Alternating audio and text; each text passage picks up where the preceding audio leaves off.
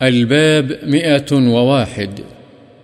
باب لا يعيب الطعام واستحباب مدحه.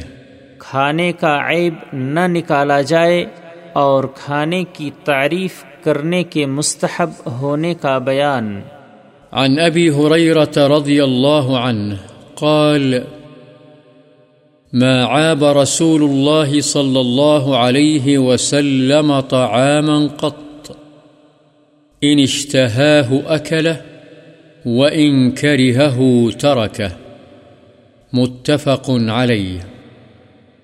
حضرت ابو حریرہ رضی اللہ عنہ سے روایت ہے کہ رسول اللہ صلی اللہ علیہ وسلم نے کبھی کسی کھانے میں عیب نہیں نکالا۔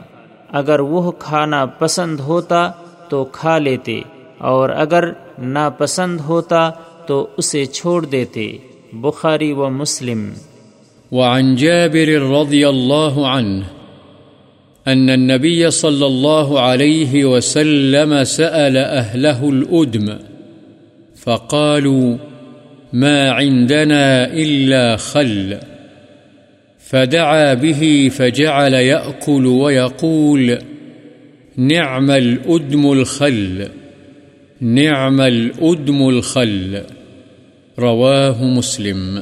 حضرت جابر رضی اللہ عنہ سے روایت ہے کہ نبی اکرم صلی اللہ علیہ وسلم نے اپنے گھر والوں سے سالن مانگا۔